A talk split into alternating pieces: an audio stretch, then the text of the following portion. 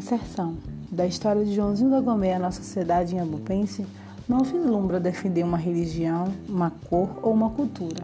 Trazer à tona esta temática incide em pensar: por que não conhecer sua história, dada a notoriedade de sua trajetória nas religiões de terreiro pelo Brasil em um tempo passado, e visto que religiosidade é um tema recorrente na lida escolar do presente, em diferentes séries e anos, por que não retratá-lo? Por que não mencioná-lo?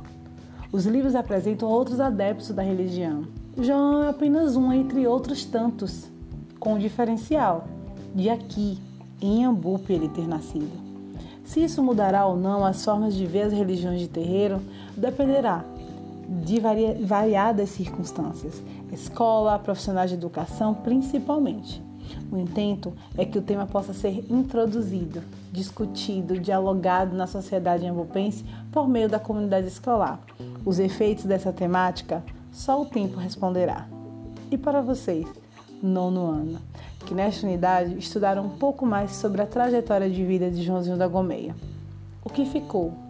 O que vocês aprenderam? O que para vocês foi importante? Conta pra gente.